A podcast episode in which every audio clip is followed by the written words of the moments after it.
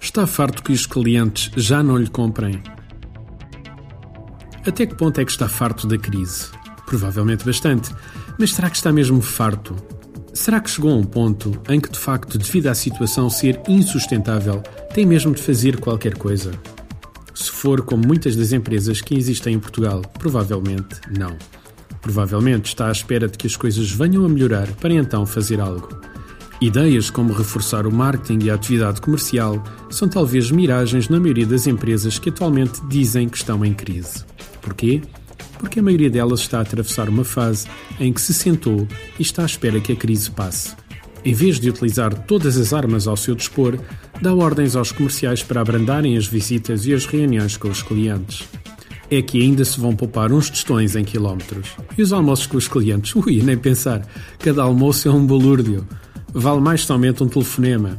Se calhar é mesmo melhor enviar um e-mail e assim não se gasta tanto dinheiro. E as formações aos comerciais para os motivar e fazer pensar noutras formas de abordagem? Não, nem pensar, eles andam desmotivados. Se calhar vai ser deitar dinheiro à rua. Faz-se umas reuniões a dar-lhes na cabeça que isso resulta sempre. E aqueles anúncios que estavam previstos para divulgar os novos produtos? Se calhar era melhor não os fazer, aquilo era tão caro. Será que precisamos mesmo? E a qualidade dos produtos? Será que não conseguimos baixar um pouco para os vender mais baratos? Bem, penso que já agarrou a ideia, não foi? Se for por este caminho, não tarda nada a sua empresa está a definhar e a morrer, como muitas estão neste momento em Portugal. Quase como uma morte anunciada para a qual ainda não chegou o relatório de médico legista e as pessoas pensam que ainda estão vivas. Reaja!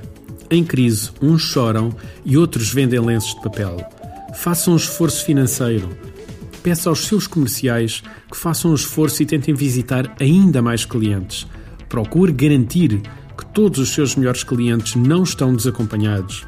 Procure ver se a concorrência está a abrandar a sua atividade e, se for o caso, ataque os clientes deles. Pense fora da caixa e procure novas formas de chegar a novos clientes.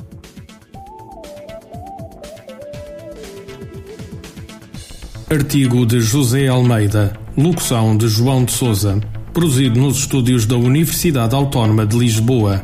Procure mais recursos no site ideiasedesafios.com.